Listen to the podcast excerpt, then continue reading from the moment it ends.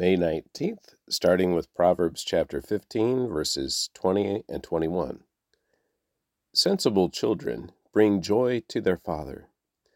Foolish children despise their mother.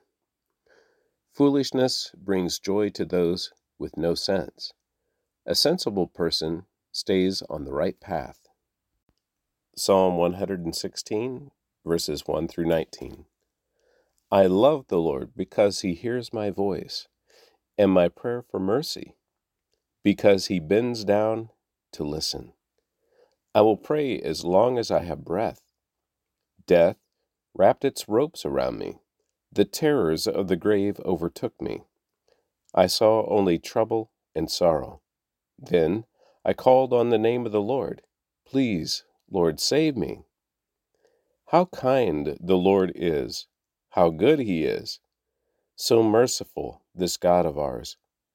The Lord protects those of childlike faith. I was facing death, and he saved me. Let my soul be at rest again, for the Lord has been good to me. He has saved me from death, my eyes from tears, my feet from stumbling. And so I walk in the Lord's presence as I live here on earth I believed in you, so I said, I am deeply troubled, Lord. In my anxiety, I cried out to you. These people are all liars. What can I offer the Lord for all he has done for me? I will lift up the cup of salvation and praise the Lord's name for saving me. I will keep my promises to the Lord in the presence of all his people. The Lord cares deeply when his loved ones die. O Lord, I am your servant. Yes, I am your servant, born into your household. You have freed me from my chains. I will offer you a sacrifice of thanksgiving and call on the name of the Lord. I will fulfill my mm. vows to the Lord. I will fulfill my vows to the Lord in the presence of all his people, in the house of the Lord in the heart of Jerusalem. Praise the Lord. John chapter 10, verses 22 through 42. It was now winter, and Jesus was in Jerusalem at the time of Hanukkah, the festival of dedication. He was in the temple, walking through the section known as Solomon's Colonnade. The people surrounded him and asked, How long are you going to keep us in suspense? If you are the Messiah, tell us plainly. Jesus replied, I have already told you, and you don't believe me. The proof is the work I do in my Father's name. But you don't believe me because you are not my sheep. My sheep listen to my voice. I know them, and they follow me. I give them eternal life, and they will never perish.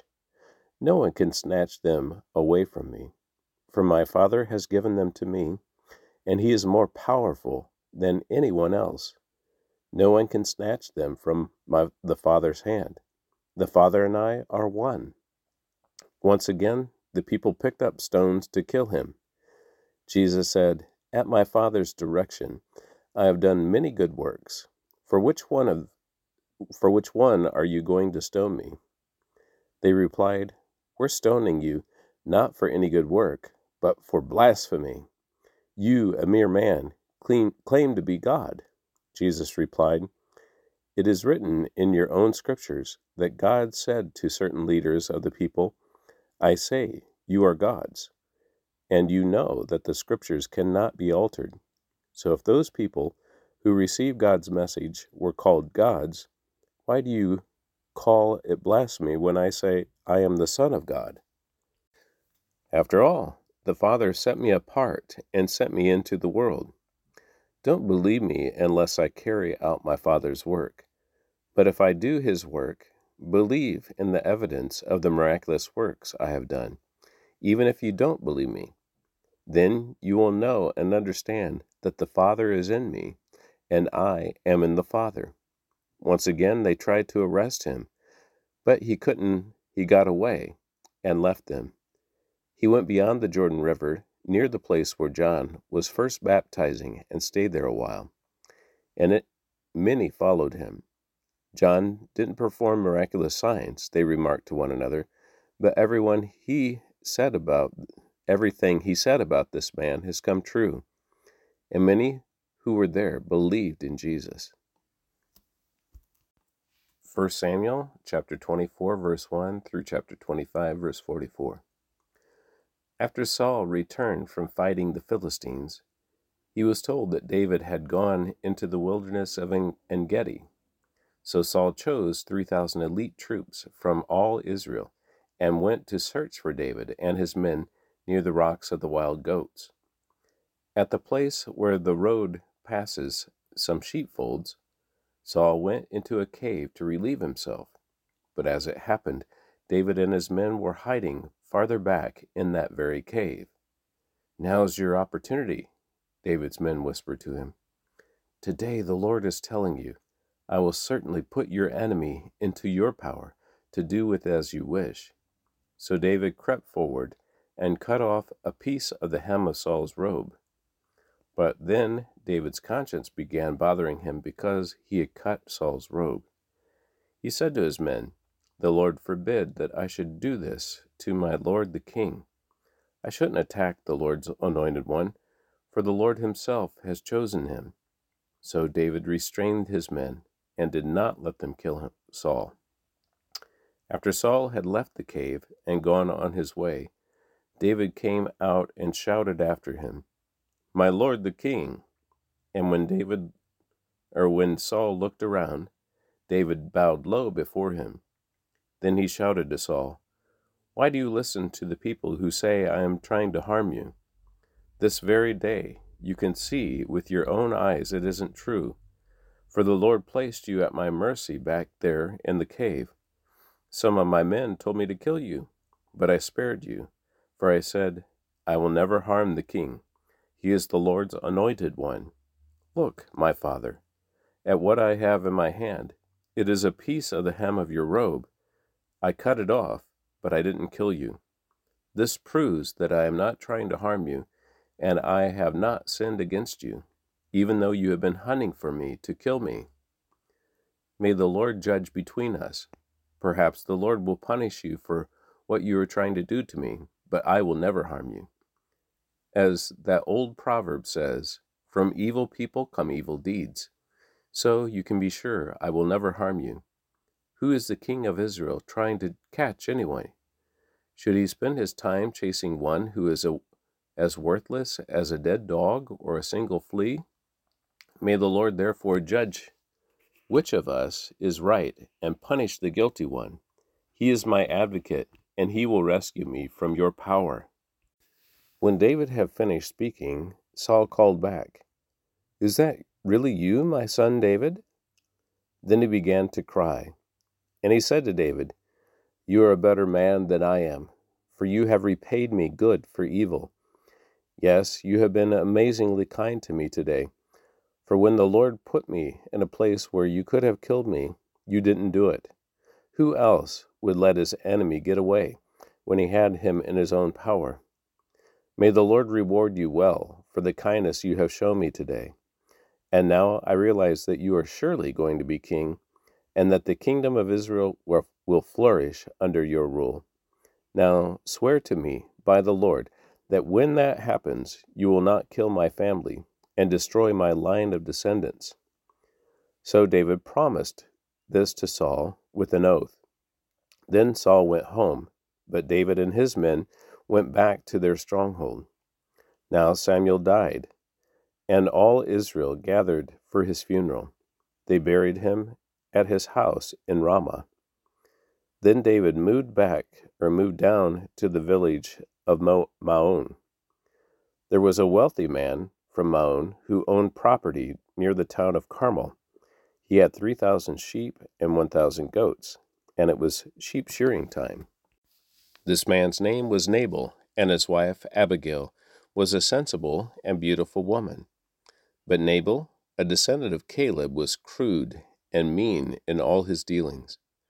When David heard of Nabal, that he was shearing his sheep, he sent ten of his young men to Carmel with this message for Nabal Peace and prosperity to you, your family, and everything you own. I am told that it is sheep shearing time.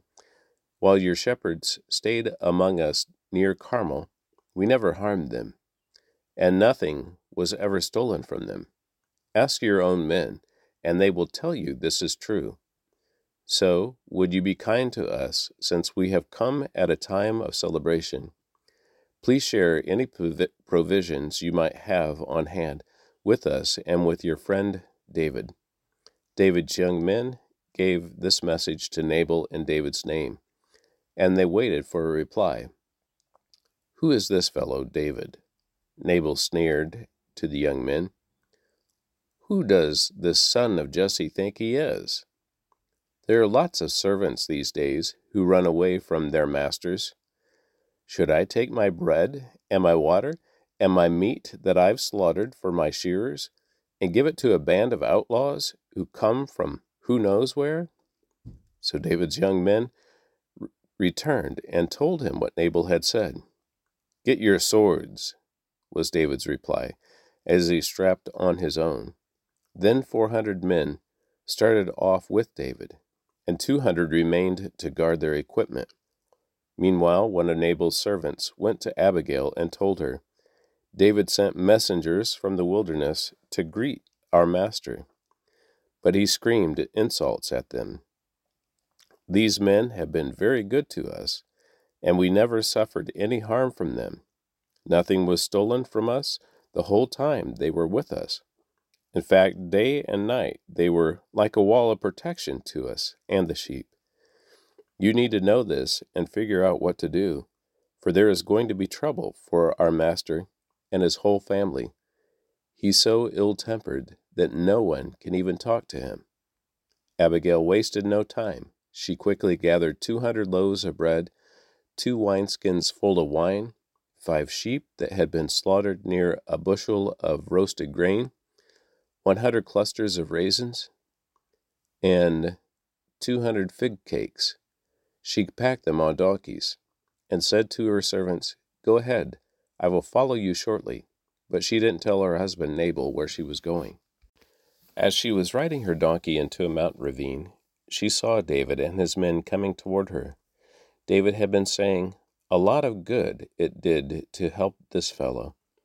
We protected his flocks in the wilderness, and nothing he owned was lost or stolen. But he has repaid me evil for good. May God strike me and kill me if even one man of his household is still alive tomorrow morning. When Abigail saw David, she quickly got off her donkey and bowed low before him. She fell at his feet and said, I accept all blame in this matter, my lord. Please listen to what I have to say. I know Nabal is a wicked and ill tempered man. Please don't pay, pay any attention to him. He is a fool, just as his name suggests, but I never even saw the young men you sent. Now, my Lord, as surely as the Lord lives, and you yourself live, since the Lord has kept you from murdering and taking vengeance into your own hands, let all your enemies and those who try to harm you be as cursed as Nabal is. And here is a present that I, your servant, have brought to you and your young men. Please forgive me if I have offended you in any way. The Lord will surely reward you with a lasting dynasty, for you are fighting the Lord's battles, and you have not done wrong throughout your entire life. Even when you are chased by those who seek to kill you, your life is safe in the care of the Lord your God, secure in his treasure pouch. But the lives of your enemies will disappear like stones shot from a sling. When the Lord has done all he promised and has made you leader of Israel, don't let this be a blemish on your record. Then your conscience won't have to bear the staggering burden of needless bloodshed and vengeance. And when the Lord has done these great things for you, please remember me, your servant. David replied to Abigail, Praise the Lord, the God of Israel, who has sent you to meet me today. Thank God for your good sense. Bless you for keeping me from murder and carrying out vengeance with my own hands. For I swear by the Lord, the God of Israel, who has kept me from hurting you, that if you had not hurried out to meet me, not one of Nabal's men would still be alive tomorrow morning. Then David accepted her present and told her, Return home in peace. I have heard what you said. We will not kill your husband. When Abigail arrived home, she found that Nabal was throwing a big party and was celebrating like a king. He was very drunk, so she didn't tell him anything about her meeting with David until dawn the next day. In the morning, when Nabal was sober, his wife told him what had happened. As a result, he had a stroke, and he lay paralyzed on his bed like a stone. About ten days later, the Lord struck him, and he died. When David heard that Nabal was dead, he said, Praise the Lord, who has avenged the insult I received from Nabal, and has kept me from doing it myself. Nabal has received the punishment for his sin. Then David sent his mes- messengers to Abigail to ask her to become his wife. When the messengers arrived at Carmel, they told Abigail, David has sent us to take you back to marry him. She bowed low to the ground and responded, I, your servant, would be happy to marry David. I would even be willing to become a slave, washing the feet of his servants. Quickly getting ready, she took along five of her servant girls as attendants, mounted her donkey, and went with David's messengers. And so she became his wife. David also married Ahinoam from Jezreel, making both of them his wives. Saul, meanwhile, had given his daughter, Michal, David's wife, to a man from Gallim, named Palti, son of Laish. And that concludes the reading of the Word for May 19th.